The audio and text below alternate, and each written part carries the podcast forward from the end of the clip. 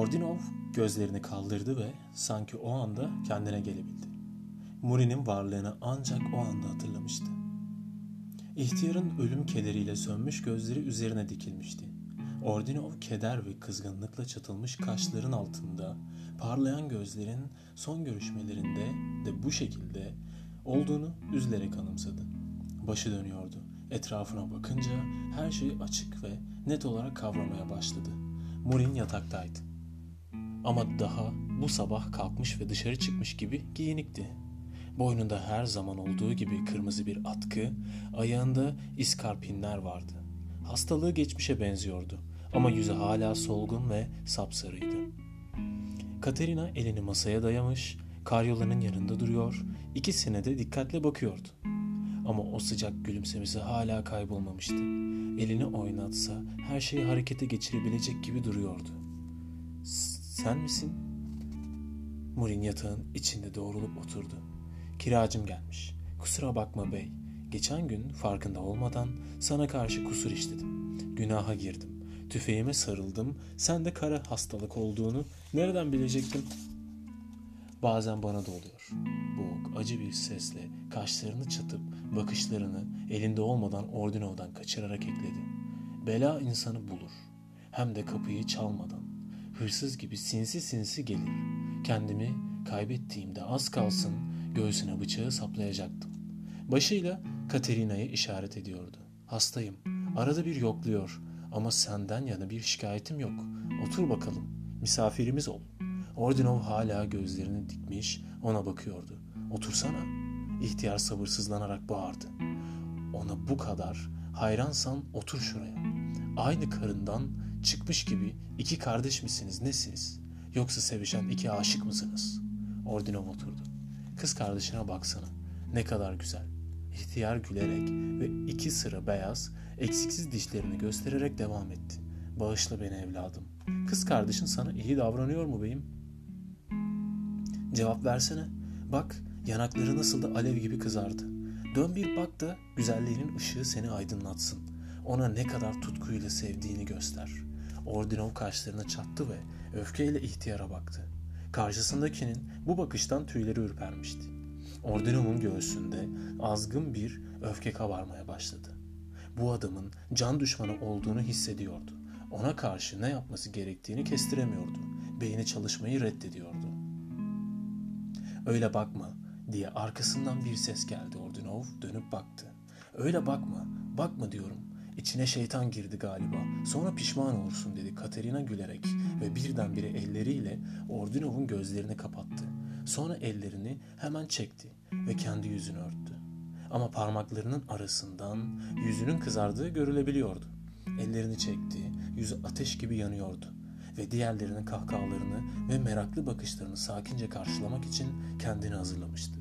Ama ikisi de ona hiçbir şey söylemeden Ordinov aşkın verdiği hayranlıkla bu güzellik kalbine ilk defa işlemiş gibi ihtiyar ise dikkatli, soğuk bir bakışla bakıyorlardı.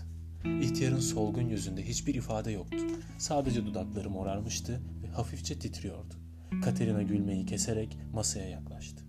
Üstünde kitap, kağıt, mürekkep hokkası ne varsa toplayıp pencerenin önüne koydu. Sık ve kesik kesik nefes alıyor, zaman zaman kalbi sıkışmış gibi derin derin iç geçiriyordu. Dolgun göğsü dalgaların sahile vurup çekilmesi gibi kalkıp iniyordu. Bakışlarını yere indirdi ve siyah ok ok kirpikleri ucu sivri iğneler gibi beyaz yanaklarında parladı. Sultanım dedi ihtiyar. Tanrıçam diye fısıldadı Ordinov. Tüm vücudu ürpererek. İhtiyarın bakışlarını üzerinde hissedince toparlandı. Hırs, nefret ve küçümseme dolu bu bakış yıldırım gibi aniden parlamıştı. Ordinov oturduğu yerden kalkacak oldu. Ama sanki görünmeyen bir güç ayaklarından tutuyordu. Tekrar oturdu. Düş görmediğinden emin olmak için arada bir yağmurunu sıkıyordu. Hala huzursuz, rahatsız bir uykuda olduğunu ve karabasanlarla boğuştuğunu sanıyordu. Ama işin tuhafı bu uykudan uyanmak istemiyordu.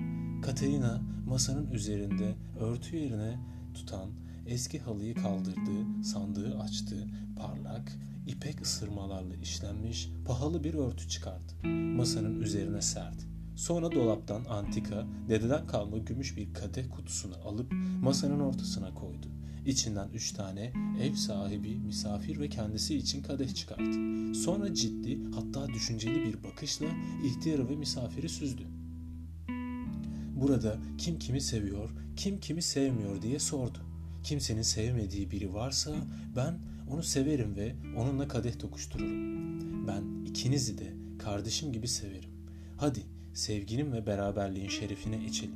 İçelim. Kara düşüncelerimizi içkiyle dağıtalım. İhtiyar ses değişmişti. Doldur Katerina. Sen de ister misin diye Katerina Ordonev'e bakarak sordu. Ordonov sessizce kadehini uzattı. Dur bir dakika. Kimin ne istediği, dileği varsa hepsi gerçekleşsin. İhtiyar kadeh kaldırmıştı. Kadehleri tokuşturdular ve içkilerini içtiler. Hadi ihtiyar, gel seninle de içelim. Katerina yüzünü ev sahibine dönmüştü. Yüreğinde bana karşı sevgi varsa içelim. Yaşadığımız mutluluklar için geçirdiğimiz yılları neşe ve sevgiyle anarak içelim. Kalbinde benim için bir ateş yanıyorsa uzat bardağını. İçkin sertmiş güvercinim ama sen pek içmiyorsun. İhtiyar gülerek kadehi uzattı. Ben bir yudum alana kadar sen kadehi boşaltıyorsun. Peşinden ağır düşünceleri sürükleyerek yaşamanın ne anlamı var ihtiyar? Böyle ağır düşünceler sadece yüreğinin sızlanmasına yarar. Böyle düşünceler keder getirir, acı verir. Mutlu olmak istiyorsan böyle şeyleri düşünmeyeceksin. İç ihtiyar. Bu düşünceleri içkide boğ. Bu kadar şikayet ettiğine göre senin de büyük bir kaderin olmalı. Sanırım geçmişinden kurtulmak istiyorsun, beyaz güvercinim. İçelim öyleyse Katya. Ayıptır sorması, senin de kederin var mı bey?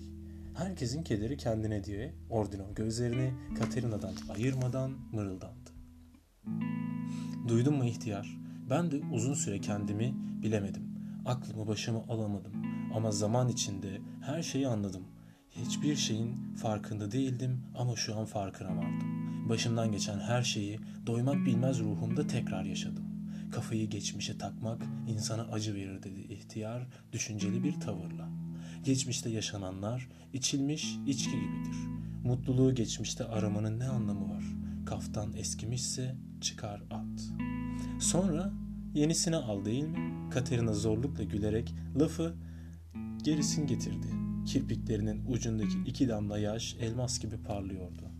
Ama genç bir kızın kalbinin bir an için hızlı çarpması ömür boyunca hızlı çarpacağı anlamına gelmez. Anladın mı ihtiyar?